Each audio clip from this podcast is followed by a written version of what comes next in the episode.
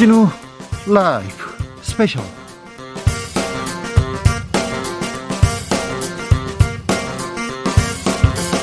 2022년 4월 9일 토요일입니다. 안녕하십니까. 주진우입니다. 토요일 이 시간은 일주일 동안 가장 중요한 일들 쫙 정리해드리는 그런 시간입니다. 시사 1타 강사 두 분 모셨습니다. 양지열 변호사, 박지훈 변호사. 어서오세요. 네, 안녕하세요. 안녕하세요. 네.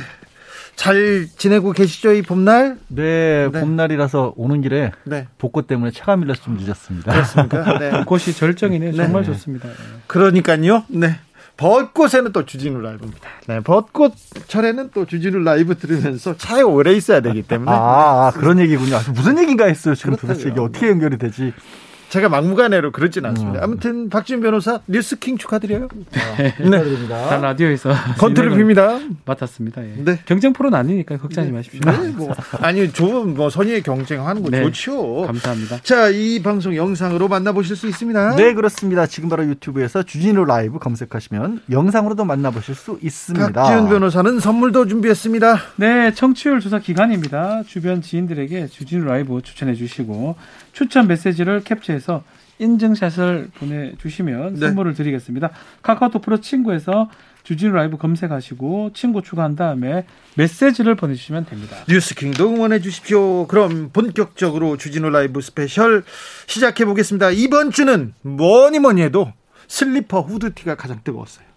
아, 왜 그런지 모르겠는데 그런 기사를 수백 개씩 쏟아내면 어쩌라는 건지 참 어쨌든 뭐 제가 이런 말씀 드리기 좀 뭐하지만 제가 주진우 스페셜 라이브 스페셜에서 일면 예측을 계속 하지 않았습니까? 어, 이번에 맞았네. 맞췄- 맞췄습니다. 맞아요, 맞았네. 야, 이런 걸로 한 번 맞았어요. 이런 한번 걸로 맞았어요. 이런 걸로 맞췄다는 게 정말 저는 안타깝죠. 이, 이해가 안 가는 네. 네, 상황인데요. 기사가 근데 그그 사진 한 장으로 네. 뭐 일주일을 일주일을 계속 이렇게 그러니까 네. 모르겠습니다. 이제 뭐, 뭐 대통령 당선인의 배우자라고 하는 거는 충분히 뉴스에 오를 수 있다라고 보고요. 네. 근데 이게 뭐 한두 군데에서 조금 약간 흥미 위주로 기사가 좀 났다 이런 것도 있다더라. 그럴 수 있어요. 다루는 것과 전체 언론에서 뭐 이런 흔히 하는 말로 도배하다시피 이렇게 다루는 건 많이 다른데 네. 그리고 되게 궁금했던 게요. 저도 이제 기자 생활을 했지만 보통 그런 화제성 뉴스들은 각 언론사마다 기자들이 보는 눈이 다르기 때문에 네. 똑같이 나오기가 어렵잖아요. 근데 이번에는 거의 똑같이 나오더라고요. 제목까지 거의 비슷하게 제- 나왔거든요. 네. 완판. 처, 음에는 후드티, 그다음에 네. 슬리퍼, 네. 그다음에 완판, 그리고 또 야, 재- 재활용 그때도 입었어. 이렇게 계속 요즘에는 제가 뭐 언론사 떠난 지가 오래돼서 그런지 모르겠는데 기자들이 논외에 가면서 각사에서 기사를 쓰는 거는 궁금한 게 정말 희한하더라고요. 네. 이게 느낌이. 네, 그 뉴스 가치는 그렇게 높다고는 볼 수 없기 때문에 어, 저희는 다루지 않겠습니다. 윤석열 당선인 취임식까지 한 달 남았습니다. 취임식 어떤 모습일지 궁금해하는 분들이 많습니다. 그 취임식의 성격, 특별 손님으로 이렇게 규정되기도 하는데 어, 화요일 박주선 대통령 취임 준비 위원장과 함께 이야기 나눠봤습니다. 자, 위원장님, 어, 이번 대통령 취임식에 어떤 부분에 중점을 두고 준비하고 계신지요?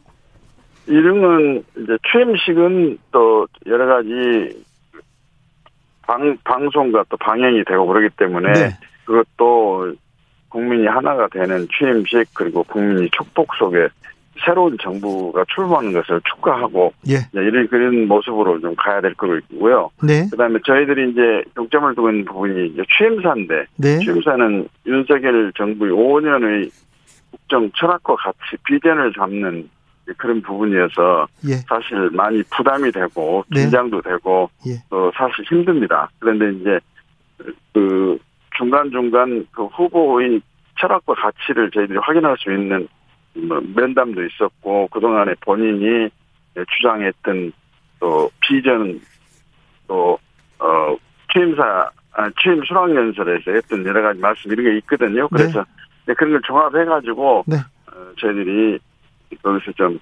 어, 미래 지향적이고 국민이 함께하고 참여하는 네. 그런 저 국정 운영을 하겠다는 방향으로 지금 취임사를 주하고 있습니다. 알겠습니다. 위원장님, 위원장님 솔직하신 네. 분이니까 제가 훅 물어볼게요. 예.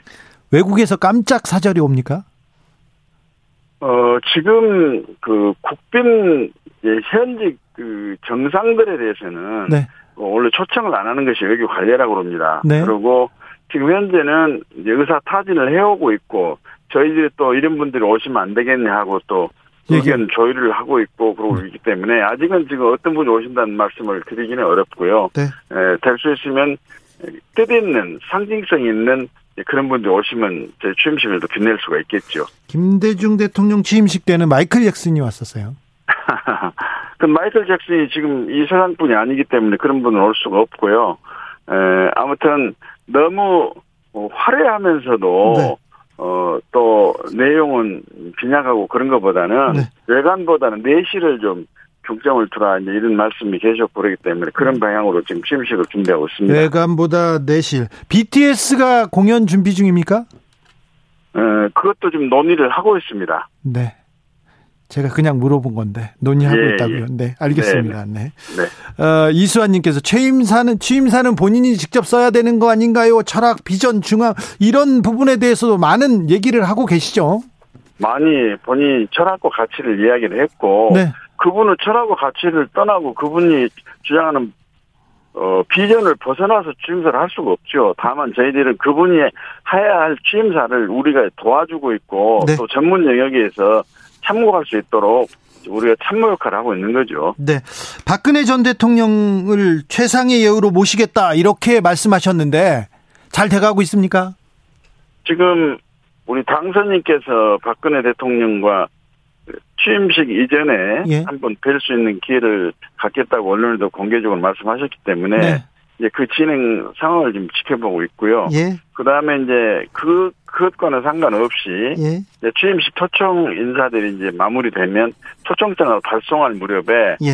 어, 이 예우를 갖춰서 초청 절차를 진행하려고 그렇게 생각하고 있습니다. 알겠습니다. 어, 뭐 유영아 변호사하고도 얘기 잘 하고 계시죠? 음, 아직까지 저는 직접 접촉을 한 일은 없습니다. 아, 위원장님이 얘기하시는 거 아니었군요. 네. 예, 예. 아, 이명박 전 대통령은 어떻게 됩니까? 그래서 이제 그분은 사면이 돼야 취임식장에 오실 수 있는 건데 네. 사면이 안 되시면은 네. 그 양반이 오시기 어렵겠죠. 불가능하죠, 사실상. 네. 예. 어, 가족이나 다른 분이 오시는 건 그런 거는 생각 안 해보셨죠? 아, 그것은 저희들이 생각하고 있습니다. 그래요? 뭐, 예, 대통령, 전직 대통령 가족이라든지 유족이라든지 이런 네. 분들은 당연히 초청을 해야 된다고 저는 저희들은 생각하고 있습니다. 알겠습니다. 취임식에서 김건희 여사 모습은 볼 수 있는 거죠? 당연하죠. 네. 남편이 대통령이 돼가지고 취임을 하시는데 부인이 특별한 응? 사정이 없는 아, 참석을 안 할 수가 없죠. 그것은. 네네, 그렇죠. 어, 전장현 대표도 취임식에 초청한다는 얘기를 들었습니다. 참, 어, 생각을 많이 하셨구나. 그런 생각도 들었어요.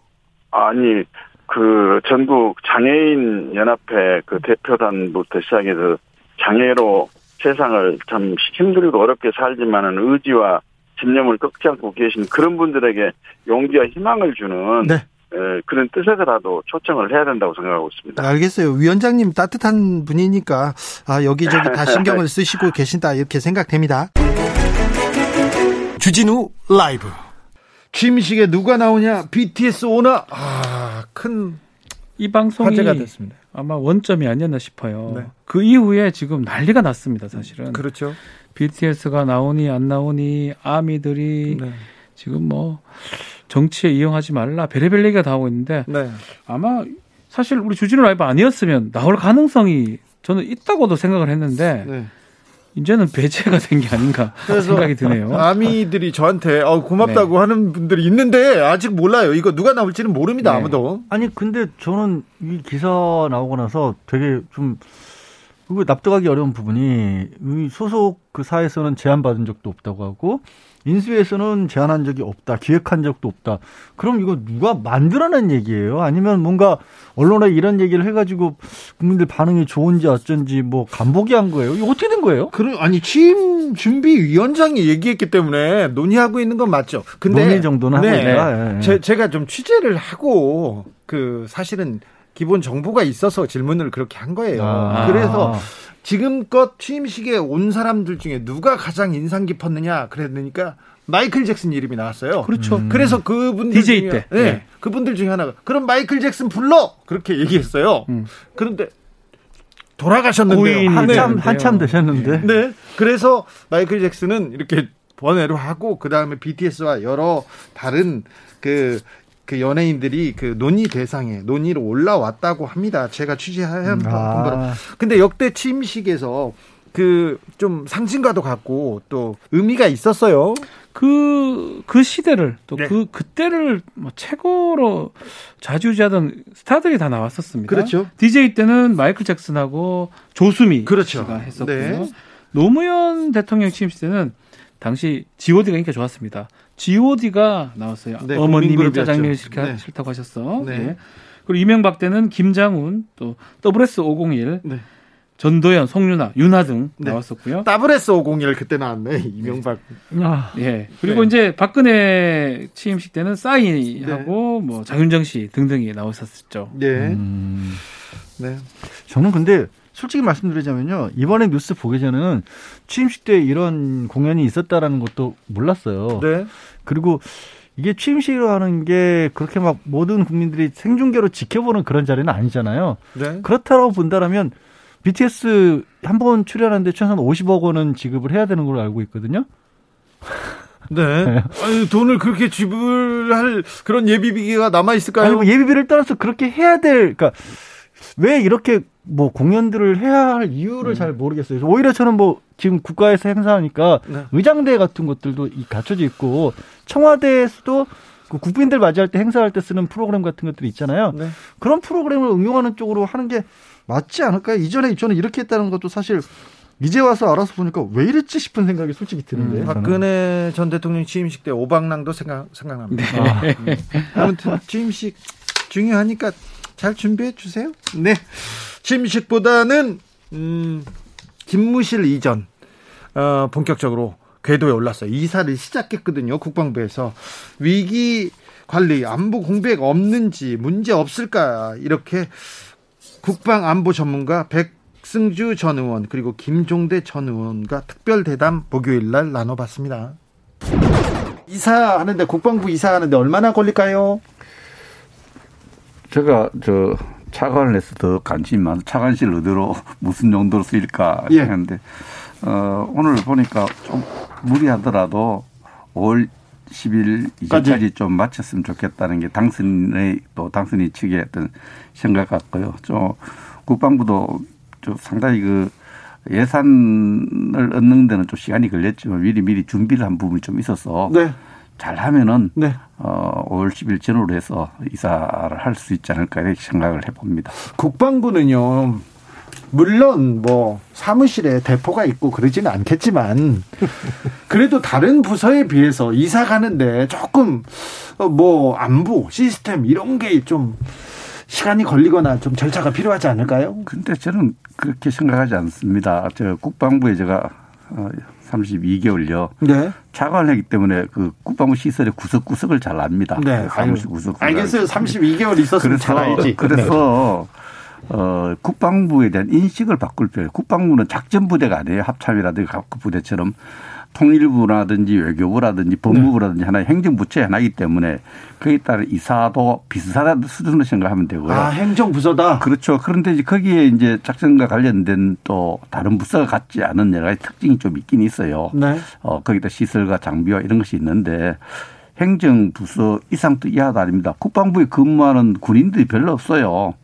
그 장군들은 그, 그 정책국장 정도 네. 빼고 국장 한두 분 빼고는 전부 민간인입니다. 예비역들이고. 그런데 제가 미국에 갔을 때 국무부 들어갈 때하고 펜타곤 들어갈 때하고는 이게 이 보안이 아예 다르던데요. 저도 두 군데 다 가봤는데 음. 비슷하게 느꼈는데 의회라든지 보안이 좀 엄격하긴 엄격하죠. 엄격하죠. 국방부는 행정부처 출입할 때 국방부 이제 서문 출입해서 들어가면은 그 서문 출입하고 체크하고 나면 국방부 들어갈 때는 본청 들어갈 때 체크하는 게 똑같습니다. 합참은 또 이중 삼중 체크를 해요. 그렇죠. 그 합참하고 국방부 다릅니다. 국방부는 우리 국민들이 차제에 인식을 행정부처의 하나로 인식하는 것이 필요하다. 저는 그렇게 생각을 합니다. 김정배 의원님?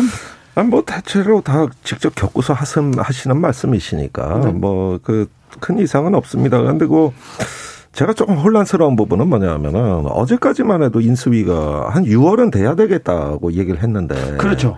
예, 그런데 이제 갑자기 또 그것이 뒤집어졌어요. 당선자께서 뭐 야전 천막이라도 치겠다. 예. 임시 집무실이라고 하겠다 하면서 이 5월 10일은 변경하지 말아라. 이러면서 지금 오늘 와서야 이제 5월 10일이 기정사실화가 되고 또 비서실은 당분간 통이동에 일부 잔류한다는 거거든요. 그러면은 제가 보는 건 이거예요. 이제 처음에는 예산이 없어서 5월 10일에 못 들어가겠다. 좀 지체된다 그랬다가 이제는 더 용산에서도 하루도 아 저 통이동 집무실에서도 하루도 더 안 있겠다. 취임식 즉시 이제 용산으로 가시겠다 이러고 계시거든요. 근데 이게 원래 인수위 입장은 아니었단 말입니다. 당선자가 밀어붙인 거지. 그래서 이렇게 되면은 어 상당수가 그 동시에 입주를 못 하고 청와대 역시도 잘해야 반 정도 들어가지 않겠어요? 그러니까 요런 점에서 조금 더 완벽한 시스템을 거쳐 가지고 처음에 계획하신 대로 6월에 들어가시면은 더 굉장히 준비도 국방부에도 여유도 주고 훨씬 더 어떤 거 원활하게 됐을 텐데 이렇게 청와대에 하루도 안 들어가겠다. 취임식 하면 통이동에 하루도 더 안 있겠다. 그러니까 청와대 하루도 안 들어가겠다는 프레임이 이제는 통이동에 하루도 더 안 있겠다는 프레임으로 바뀌었어요. 그래서 이런 부분들 보면은 제가 항상 이 인수위에 미스테리한 건데 왜 이렇게 서두르시냐. 좀 뭐 준비를 해서 가도 충분할 텐데. 그리고 예산도 늦게 배정됐고 그런 게 좀 항상 보면 이상하고 답답하고 좀 서두르는 측면이 있어요. 음, 서두른 측면으로 이제 볼수 있지만 의지가 좀 강하다. 그렇게 어, 청와대를 국민에게 돌려주겠다는 이 의지 측면에서 그 공약에 대한 강박관념, 그 의지 측면을 봐야 안 되겠어요. 그래서 약속을 지키겠다 이렇게 좋게 좀 봐주면 안 되겠어요. 네. 그래서 그러나 준비 과정에서 이미 이 문제가 제기된 이후에 제가 네. 국방부 당국자를 만나 보면은 준비를 많이 예비적 조치 준비를 많이 했어요. 네, 네. 지금 네. 뭐 이삿짐 싸고 다 뭐 언제부터 네. 계속 준비하고. 아니, 얘기해도 정식으로 들어가시는 게 아니라 5월 10일에는 임시 집무실로 들어가시는 걸로 지금 돼 있어요. 아, 가서 어차피 또 그러니까 또 이, 어, 그러니까 대통령께서 이삿짐 날르러 가시는 건 아닐 거 아니에요. 하여간 5월 10일 날 가시는 거 업무하러 가시는 거지. 그런데 사정은 어떻게 되냐 하면은 임시 가입주라고 그러니까 가입주. 그래야 되니까 일부 비서실은 통이동해서 굴러가는 거예요. 예?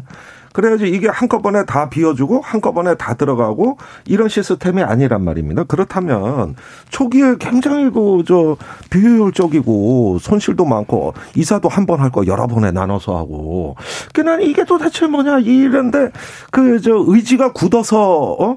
어 워낙 그 약속을 지키려고 일하는 거다 이걸로 설명이 안 되니까 내가 자꾸 답답해 하신단 말이에요. 의지가 있대지 않습니까? 의지가, 의지가 강해서 그러신 거겠죠. 네, 의지가 강하다. 네, 네, 그러신 거겠죠. 거겠죠. 네. 김정도 의원이 어. 고마운 게 음. 이사가 참 잘 되길 바라는 마음. 음. 우리 이사 음. 지켜보는 입장에서 국민 입장에서 이사 잘 되길 바라는 마음이죠. 네. 잘 네, 그러면 그래. 아, 그래서 이 얘기하지 그러면은 네. 잘 되길, 잘 되길 뭐 잘못 되길 바라겠습니까 네. 제가. 3765님께서 아니 근데요 국방부를 옮기는 게 국민과 가까워지는 건가요? 괜히 돈 쓰면서 하필 국방부 자리를 내놓으라는 게 이해가 안 갑니다. 차라리 지방으로 옮기던가 하면 이해는 갈 텐데 군인들 거의 없어서 괜찮다는 말이 이해가 안 가요. 와, 이게 대통령이 나가라면 그냥 군인은 나가야 하는 사람들이군요. 내가 대통령이면 이런 식으로 안 합니다. 이런 의견도 좋습니다. 자, 그런데요. 국방부는 군인이 아닙니다. 자꾸 군인 네, 군인. 알겠습니다. 네. 군인들은 몇 명 없습니까? 몇 명? 군인은 그 네. 실제 근무 부서에는 네.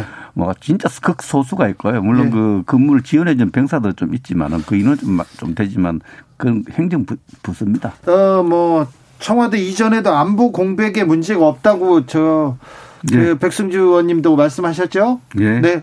그 안보 공백에 문제가 없으면 지금도 안보는 괜찮은 거죠? 단단한 거죠? 예, 지금 또 안보가 네. 어, 지금 저 인식의 평가에 따라 다른데 그저 안보가 좀 불안하다고 생각하는 사람도 있고 튼튼하다고 생각하는 사람이 있는데 지금 지금 질문한 요지를 잘 모르겠는데 어, 안보 태세에 대해서는 네. 어, 지금 뭐, 어, 봐서 좀 한미 관계가 좀 손상되어서 조금 불안하게 보는 쪽이 있고요. 안보 그래 한미 관계가 지금 한미 동, 동, 동맹이 손상됐습니까? 손상됐습니다. 손상됐습니까? 그 핵심이 뭐냐면은 어 한미 동맹의 가장 큰 손상은 한미 연합 훈련이 제대로 지난 문재인 정부 동안 한, 하질 않았어요. 싱가포르 회담 이후에.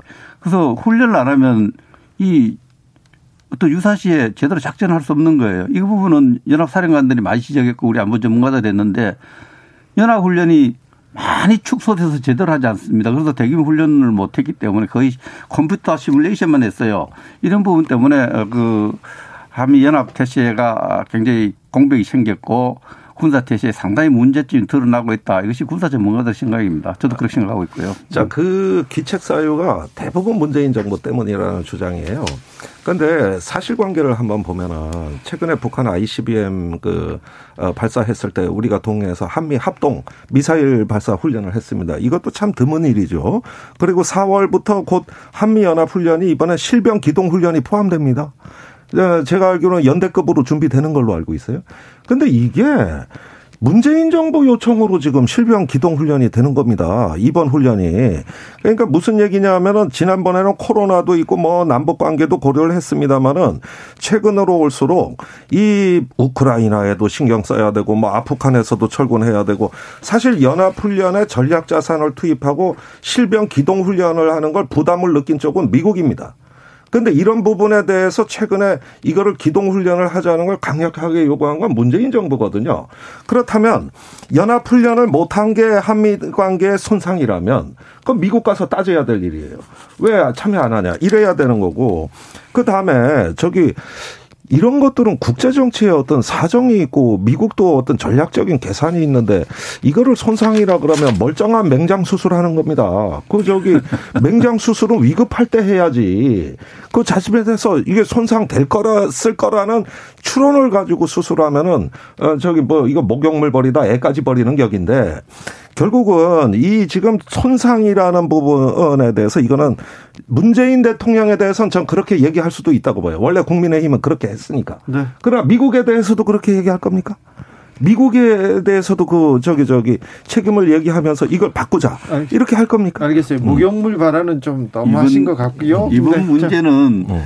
어, 한미 정책 회의단이 좀 오버하고 있다 이런 주장은 틀렸다고 봐요. 왜냐하면 이번에 갈 때 명칭 문제에서 고민을 한 걸로 알고 있어요. 그 음. 명칭 문제 특사단이 아니고 정책 협의단이라고 했어요. 정책 협의단 있고 일본 전문가가 포함되어 있어요. 중국 전문가도 들어가 있고 그래서 오늘 실속 있게 가서 특사가 아니고 특사라면 정말 좋죠. 여러 가지 외교적으로 대우도 받고 좋은데 그냥 정책 협의단으로 가서 실용적으로 그 부국무장관을 만나고 또 안보보좌관 설리번 안보 장관을 만나서 어, 협의를 거기는 또 표세우라는 또 주한미국 무관을 했던 웨스트포인트 나온 장군도 들어있어요. 이런 분, 이런 사람들 들어가서 그 한미연합 훈련이 지금까지 축소된 데 대해서 왜 축소됐는가의 과정도 파악할 거고 그것을 음. 바로잡기 위해서는 미국이 해야 될 부분도 있을 거고 우리 정부가 해야 될 부분인데 맞습니다. 전략자산 전개할 때 트럼프가 돈 많이 든다고 그거 좀 줄이라고 한 부분도 있어요. 연합훈련 취소 발표도 아, 그, 트럼프가 그, 한 거예요. 아니, 트럼프 한 어. 부분도 있는데 그런 부분까지 다 파악을 해서 바로잡을 거 바로잡고 해서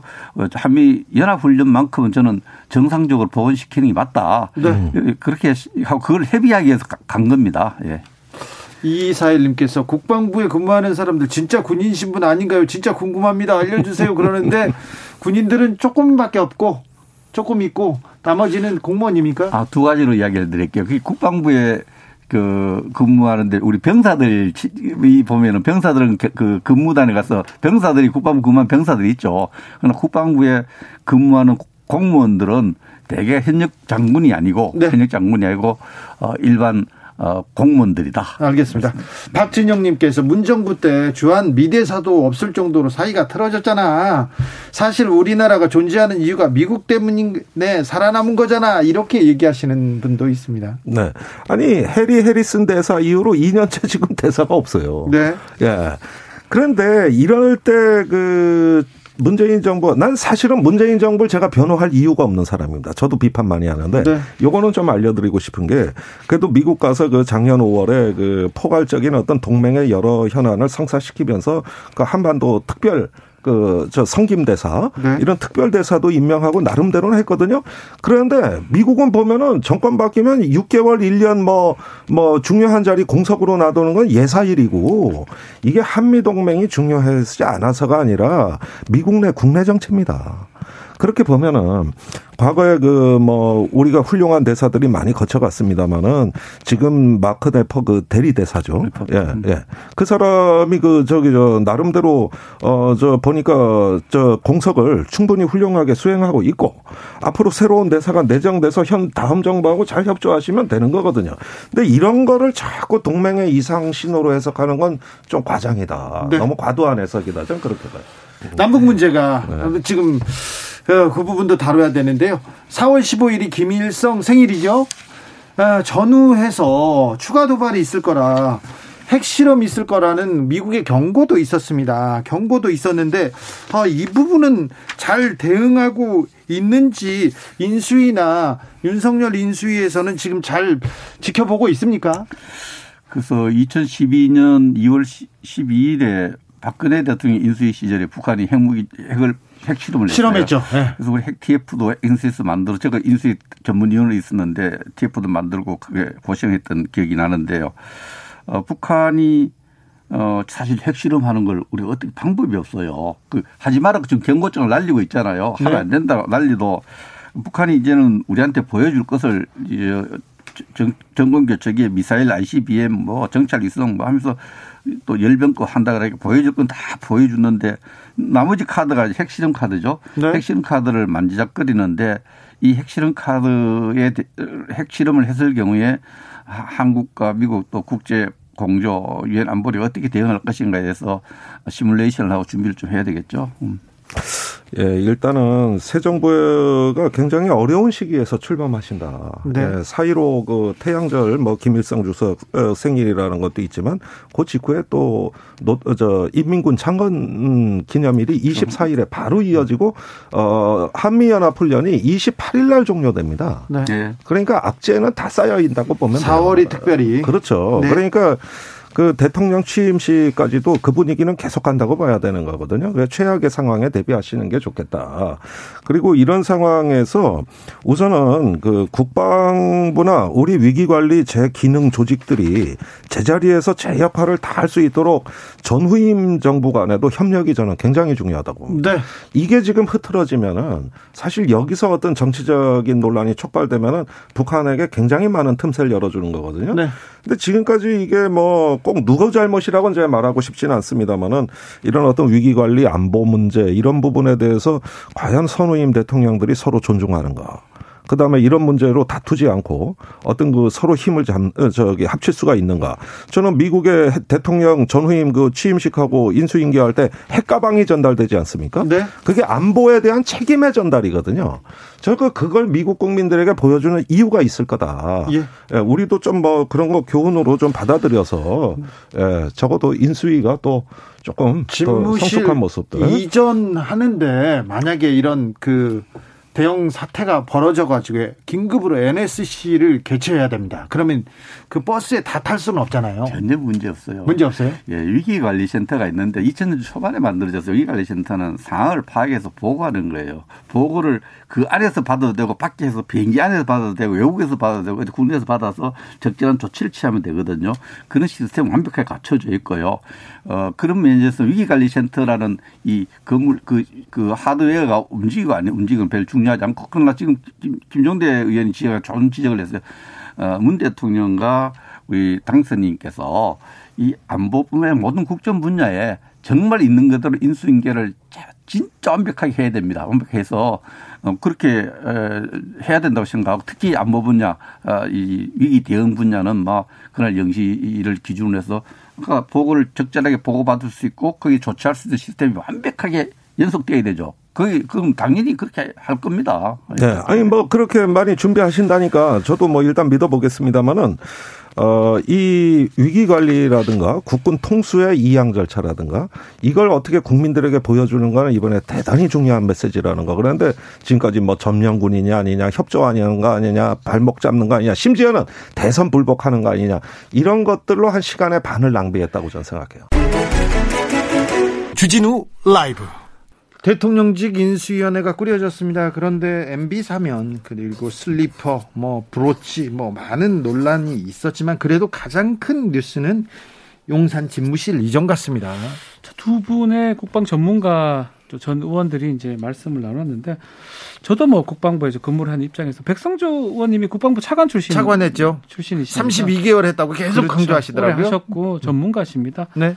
저는 한편으로는 공감이 되면서도 또 한편으로는 좀 아쉬운 부분이 있는 것 같아요. 특히 이제 국방부 자체에 대한 인식 좀 바꿔야 되는 거 아니냐. 네. 부대는 아니다. 그건 맞죠. 그렇지만 연관성이 국방부하고 합참, 국방부하고 육군본부, 상군본부 합참이 다 연관이 돼 있습니다. 정말 떨어져 있는 어떤 정부 부처라고 보기엔 좀 어렵거든요. 더더군다나 그 건물을 좀 아시는 분들은 그런 얘기를 할 겁니다. 국방부 건물 안에 그 옆에 합참 건물이 있고요. 네. 그 안에 수십 개의 부대들이 위치해 있어요. 국방부가, 다 연관성이 있어요. 국방부가 이사 가면 합참도 그리고 도민으로 이렇게 이사를 가게 된다는 네. 그리고 지금 백승주 전 의원께서 말씀하신 부분 있잖아요. 국방부가 행정부처 중에 하나라는 거 이거는요. 그러니까 어, 문민 통제, 군에 대한 민간인의 통제라는 필요성과 그리고 실제 군이 해야 되는 역할하고는 다른 거잖아요. 네. 그러니까 우리가 사실 군사 정권에 의해서 쿠데타가 있었고 국, 가가 독재에 시달렸던 그런 아픈 기억이 현대사에 있는 국가 아니지 않습니까? 그리고 어느 나라가 됐든지 간에 군인들이 뭔가 작전을 하고 하는 것은 실제로 현장에 서더라도 그거를 통제하고 결정하는 것은 민간이 해야 되는 건 맞아요. 네. 그 원칙이 있기 때문에 국방부는 행정부처 중에 하나인 거고 국방부에는 사실 군인이 아니라 공무원분들이 있어야 되는 건 맞는데 네. 그거랑 군인의 안보가 이게 흔들리는 문제랑 다, 다 차원이 다른 문제죠. 이걸 국방 같이 연결시키면 어떡해요. 국방부에 군인 몇 명 없다. 아니에요. 여성 저도, 많다. 저도 근무를 했고요. 아니 공무원들이 있어도 제가 자. 말씀드린 것처럼 국방부에서 결정하고 국방부에서 정보가 들어오고 국방부에서 자료가 내려간 부분들을 현장에서 옮기는 게 군부대잖아요. 이거를 백성주 우리 의원님께서 뭐 착각을 하진 않았을 것 같아요. 겉으로 봤을 때는 민간으로 보이죠. 왜냐하면 사복을 입고 다니고 있어요. 음. 근데요, 예컨대요, 국방부에 국방부 예, 예입니다. 이거는 제가 군사보안이니까 더 얘기를 못한 70여 개 과장들이 있어요. 아, 네. 과장 중에 서기관도 공무원도 있지만 네. 절반이 다 대령 군인들입니다. 아 그래요? 그러니까 생긴 거는 민간인처럼 보이지만 실제로는 네. 군인이에요. 아, 저 역시 소령으로 계급을 갖고 업무를 했었거든요. 사복 겉으로, 입고. 겉으로 봤을 때는 저 살도 많이 쪄 있고 이러니까 군인같이 안 생겼죠. 안 생겼죠. 그렇지만 군인이에요. 절대 군인처럼. 군인이에요. 그래서 이 부분은 조금 나눠서 봐야 돼요. 분명히 그 어떤 추진 방향이라든지 이거는 맞는데 지금 현 단계에서 예컨대 군인이 지금 없다라고 얘기할 수는 없는 거거든요.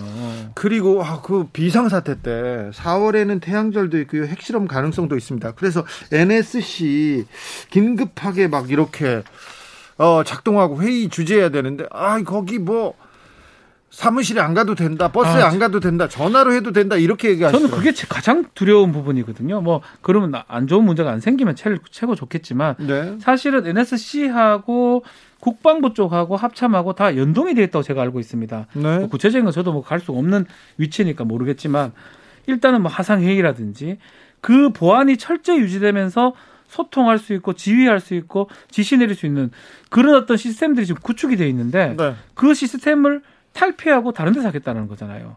그러니까 NSC만 중요한 게 NSC하고 당연히 국방부하고 당연히 합참 각군 본부하고 연결돼 있습니다. 특히 또 더 나아가서 작전사령부가 있어요. 예컨대 육군의 작전사령부, 해군의 작전사령부, 지, 상 작전사령부 다 있단 말이에요.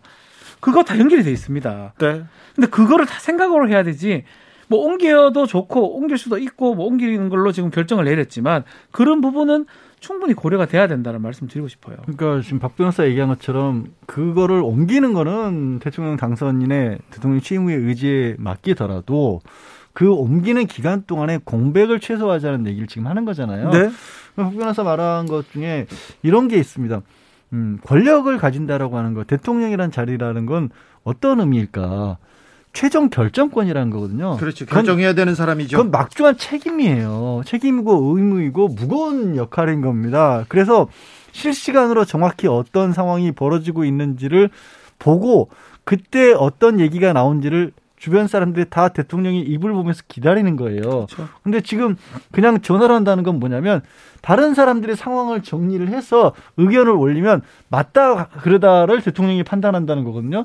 이거는 어, 직접적으로 우리가 굳이 대통령제까지 선택해 가면서 최종 어, 최고 권력자를 선출하는 이유가 사실 없어지는 겁니다. 그런 식으로 해버린다면. 밑에서 정리하는 사람들이 오히려 더 좌지우지게 되는 거죠. 그렇게 되면. 우리가 기, 기억을 할 거예요. 오바마 대통령이 백악관에서 그 옆에 앉아서, 앉아서. 예, 앉아서 보던 모습들. 음. 우리도 NSC는 그런 모습입니다. 뭐 그런 자리는 없, 없겠지만 네. 당연히 연동이 다 돼 있습니다. 네. 뭐 제가 정확한 건 제가 말씀드릴 수는 없지만 최소한 부대 단위하고 연결이 돼, 할 수가 있어요. 네. 만약 핵실험이나 유사 상황이 생겼다라면 대통령이 그것을 인지를 하고 그 보고를 받고 그 상황에서 바로 지시도 떨어져야 되는 상황이거든요. 네. 그것이 조금 생략되거나 무시될 수 있다는 점. 좀 저는 좀 안보적인 측면에서 우려가 스럽다고 생각이 듭니다. 여기서 그 말씀을 하셨던가요? 김종대 전 의원 제가 다른 자리에서 말씀하시는 거 들어보면 어, 현장에 나가 있는 사람의 바디캠에 연결돼서 대통령이 그걸 직접적으로 보면서까지 결정할 수 있다고 했거든요. 네. 그거 전화를 어떻게 해요? 그렇죠. 그런데 그렇죠. 음, 청와대는 어, 군사 관련된 그런 회의를 하고 직접적으로 체크하고 지시할 수 있는 그런 시스템이 갖춰져 있고요. 자연재 재난에 관련된 또 시스템도 있습니다. 네. 이 부분은 국방부에는 없고요. 그리고요 NSC 버스 얘기하는데 버스에 음, 세 명이 타고 있어요. 네. 세 명이 타고 있는데 세 명이 타고 이, 이, 이 작동하고 컴퓨터 켜고 운전하고 이거 하는데 최소 세 명이 필요한데요. 음, 출퇴근 상황에 계속 아. 따라다녀야 됩니다. 아. 세 명이 아니라 훨씬 더 많은 사람들이 따라다녀야 됩니다. 아, 버스를 가동하고 이게 아니, 제대로 운...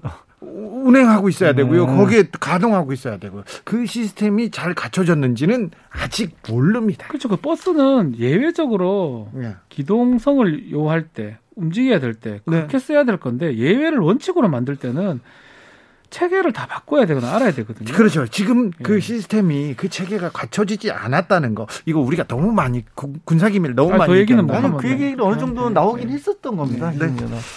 어차피 전, 전시에는 합참 의장이 다 결정한다. 아닙니다. 합참의 결정은 하죠. 그 네. 결정 권한을 갖고 있고 뭐 예컨대 뭐 그 말은 맞을 수가 있지만 그럼에도 불구하고 국군 통수권자는 대통령이거든요. 네네. 네. 대통령이 군대의 이동이나 이런 것들을 지시할 수 있고요. 최종 책임이나 책임, 최종 권한을 갖고 있습니다. 네.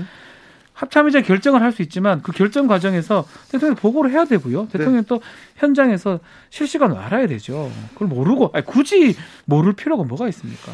백승주 전 의원이 자 국방부 이전해도 용산으로 집, 대통령 집무실 이전해도 안보 공백 절대 없다 계속 강조했습니다. 안보 공백 절대 없다고 하면 지금도 안보 공백 안보는 튼튼하다는 얘기인데요. 반증하면 네. 그런데 한미 동맹은 매우 흔들리고 있다 이렇게 얘기하시더라고요. 그래서 네, 조금 조금 놀랐다 이런 얘기도 해보겠습니다. 여러분께서는 지금 주진우 라이브 스페셜을 듣고 계십니다. 주진우 라이브 스페셜 한덕수 국무총리 후보자가 지명되고요. 관련 의혹들이 계속 쏟아지고 있습니다. 어, 참여정부에서 총리를 지냈고 그리고 전 정권에서도 어, 공직을 하셨기 때문에 무난한 인사다. 민주당도 반대를 대놓고 하지는 못할 것이다. 이런 얘기가 있었는데요. 그런데 어, 김앤장 고문료부터 계속 의혹이 이어집니다. 무난한 인물이라는 얘기도요. 어, 우리가 최근에 논란이 되고 있는 사건들 중에 한 4, 5년, 한 10년 전이면 어쩌면 아무것도 아니었을 사건들도 있죠. 네. 사회적 인식 자체가 달랐기 때문에. 마찬가지입니다. 지금 회전문이라는 얘기를 하셨는데 그때까지만 해도 우리 사회의 공직자들이 예를 들어서 음, 뭐 김현장 같은 곳에 들어갔다가 다시 또 공직으로 들어오기도 하고 이런 것들이 그냥 아는 사람만 아는 정도였고 네. 누가 문제 삼지도 않았던 시절. 이명박 정부 시절에 정말 많았습니다. 네. 박근혜 그 정부 시절에도 많았고요. 그리고 물론 지금도 뭐 문재인 정부에서도 네, 많이 있었죠. 있습니다. 많이 있습니다만 그렇다고 해서 그게 그때 됐으니까 지금도 된다라고 하기에는 세상이 너무 빨리 변하고 있어요. 네. 그리고 국민들의 인식도 굉장히 달라지고 있거든요. 네. 그걸 너무 가볍게 여기고 하시는 말씀이 아닌가 싶어요. 네. 돈을 또 너무 많이 아, 벌으셨더라고요. 김앤장이라는 건 뭐 저희 변호사들 입장에서는 같이 한번 해보면 참 쉽지 않은 곳입니다. 네. 쉽지 않다는 게 뭐 실력이 뛰어난 이런 것도 있지만 죄송하지만 좀 짜증나는 것도 있습니다.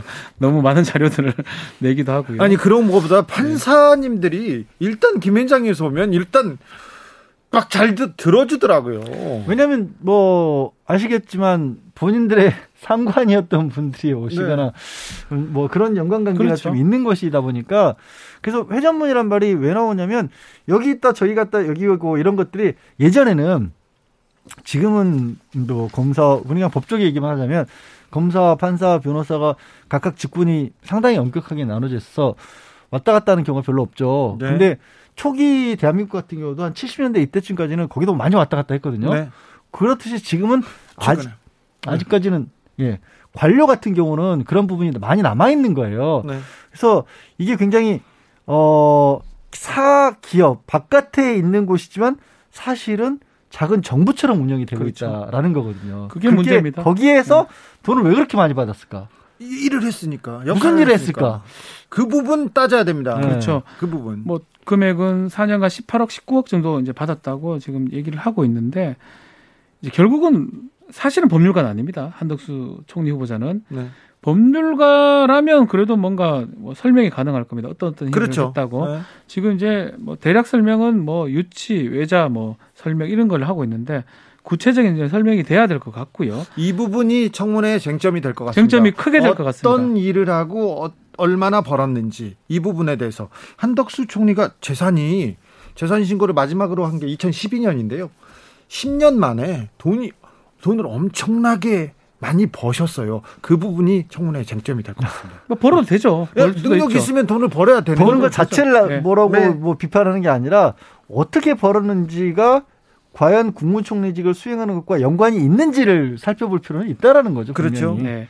그 벌어 들이는 과정에서 이제 부, 불법이나 아니면 최소한 부적절한 부분들이 있는지 없는지 이미 이미 청문회나 이런 걸 하면서 네. 이, 그, 이런 것들을 기준이 어느 정도 잡혀 있거든요. 예. 사실은 지금 금액이 돈이 한 두 배 불어났던 것 그것도 문제가 될 것 같고 네.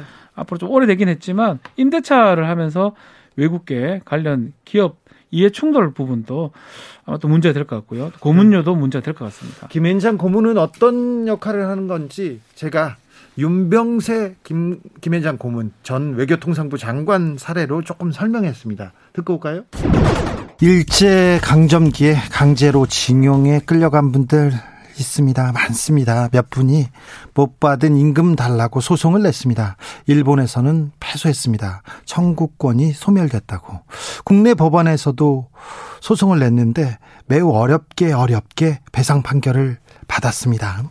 그러자 일본 전범 기업 미쓰비시 중공업을 대리한 김앤장이 바빠집니다. 김앤장은 청구권이 소멸됐다. 정부가 협정을 어기는 것은 국가적 신뢰를 저버리는 행위라고 주장했습니다.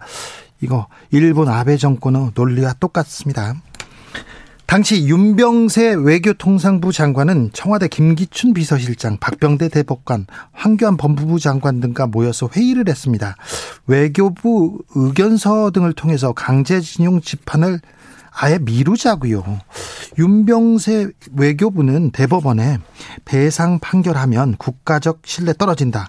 양국 관계는 돌이킬 수 없는 파국을 맞을 것이라는 의견서를 냈습니다. 일본 아베 정권의 논리와 똑같았습니다. 한국 공무원들이 일본 전범 기업에 유리하도록 사법을 농단한 겁니다. 김앤장의 의도대로. 윤병세 씨는 장관이 되기 전에도 미쓰비시 회사의 재판 대응 테스크포스에서 활동했습니다. 유명한 전 외교통상부 장관과 함께요. 두 분은 모두 김앤장 고문이었습니다. 윤병세 고문은 박근혜 인수위에 들어갔었는데요. 그때 무토 마사토시 미쓰비시 고문과 저녁을 먹었습니다. 물론 강제징용 피자들을 위해 먹은 것은 아니었습니다. 이 내용은 윤석열 서울중앙지검장과 한동훈 사법농단 수사팀장이 밝혀낸 내용입니다. 일본 전범기업과 재판 거래를 한 양승태 전 대법원장, 박병대 고영한 전 대법관은 구속영장이 청구되기도 했습니다. 하지만 김앤장 사람은 그 누구도 처벌되지 않았습니다. 한덕수 김앤장 고문이 국무총리로 지명됐습니다. 18억 원이 넘는 돈을 받았다고 하니 김앤장에 큰 돈을 벌어준 것은 분명합니다. 김앤장은 성과를 매우 중요시 하는 곳이기 때문인데요. 봉사단체는 아니지 않습니까? 김앤장이. 한 총리 지명자는 지명자는 김앤장에 있다가 국무총리를 지냈고요. 다시 김앤장으로 돌아갔습니다. 한 총리 지명자 에게 김앤장이란 고향 같은 곳인가 봅니다. 그래서 걱정입니다. 국민보다 김앤장을 위해서 일하시지는 않겠지요. 윤병세 전 장관 그리고 또 다른 김앤장 분들과는 좀 다르겠지요. 이명박 박근혜 정부 때 김앤장 분들이 많았어요. 그런데 윤석열 인수위에는 훨씬 더 많습니다. 그래서 걱정입니다. 국민보다 김앤장을 위해서 뛰는 분들이 많지는 않겠지요. 지금까지 주기자의 1분이었습니다. 주진우 라이브 강제징용 할아버지 재판 그리고 위안부 할머니들의 재판에 김앤장이 김앤장이 나서서 사법농단을 했던 사례로 양승태, 박병대 등 대법원장, 대법관들이 구속영장이 청구됐어요. 그때 네. 가장 중요한 역할을 했던 곳이 김앤장이었습니다.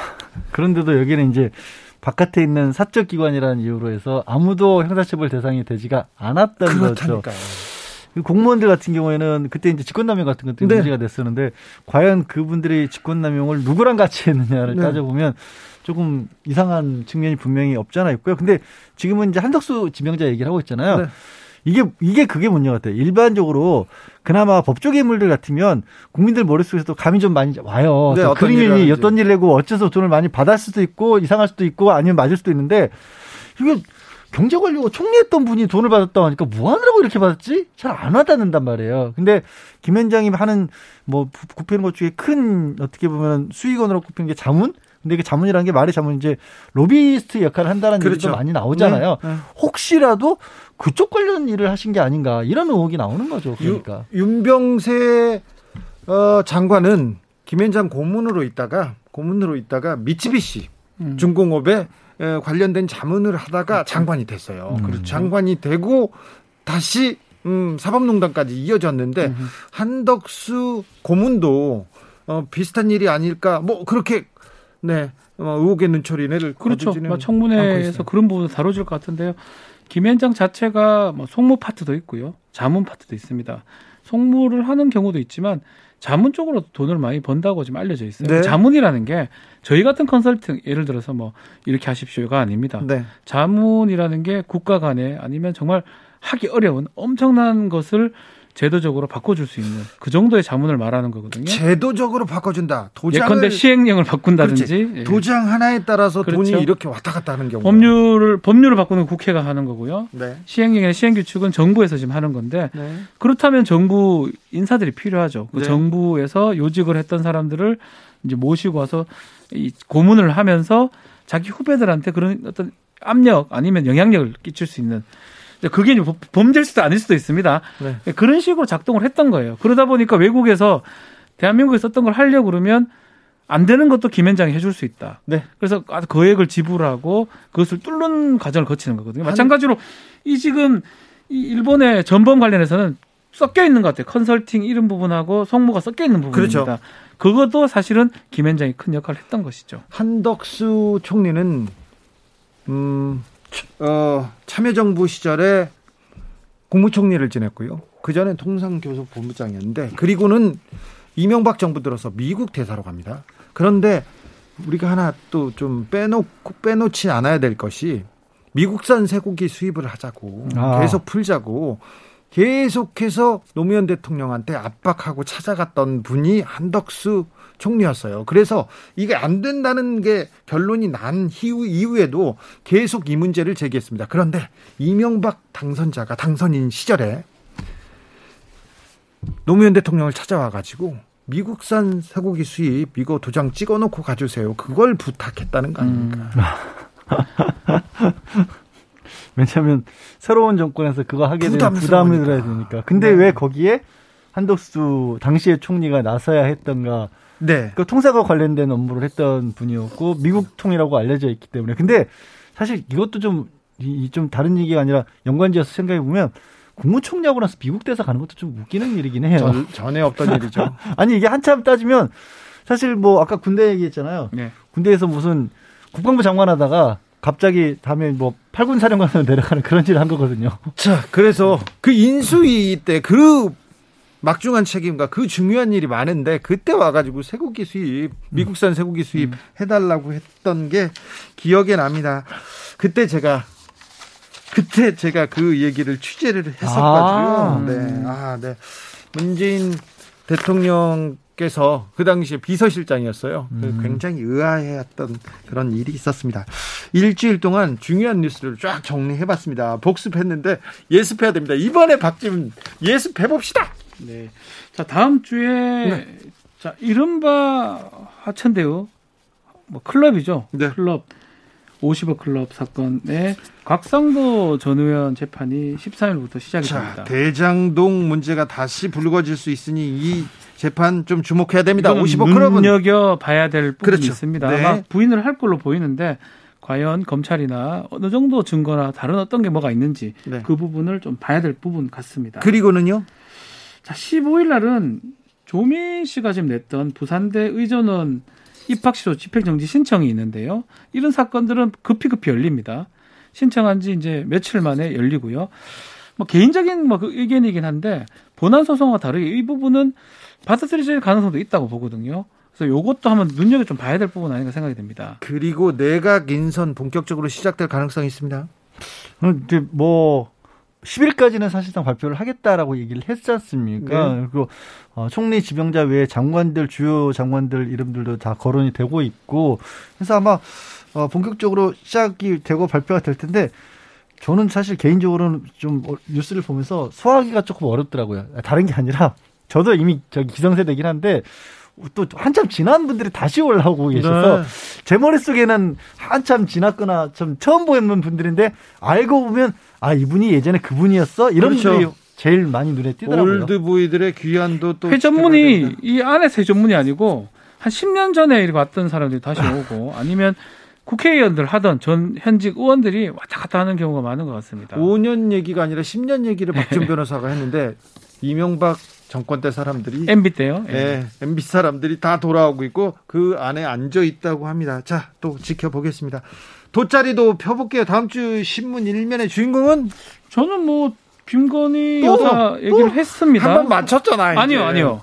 로또야, 로또. 아니요, 아니요. 이거는 한 번 맞추 맞추고 이게 맞추가 중요한 게 아니고 네. 이번에 나올 때 됐다. 어, 크게 나올 것 같아요. 그게 시동이라고 보면요. 네. 나와야 된다는 행보의 시동이라고 보면 네. 결국 취임식을 초점을 맞춰서 계속 나올 것 같거든요. 알겠습니다. 다시 일면에 김건희 씨 뜰 것이다. 네. 주진우 라이브 스페셜 여기서 마무리할까요? 네. 선물 주고 갔어요? 네, 청취율 조사 기간입니다. 주변 지인들에게 주진우 라이브 추천해 주시고 추천 메시지를 캡처해서 인증샷을 보내주시면 선물을 드리겠습니다. 카카오톡 플러스 친구에서 주진우 라이브 검색하시고 친구 추가한 다음에 메시지를 보내주시면 됩니다. 양지열, 양지열 변호사 감사합니다. 네, 고맙습니다. 박지훈 변호사 감사합니다. 고맙습니다. 주진우 라이브 스페셜 여기서 인사드립니다. 저는 다음 주 월요일 오후 5시 5분에 돌아오겠습니다. 지금까지 주진우였습니다.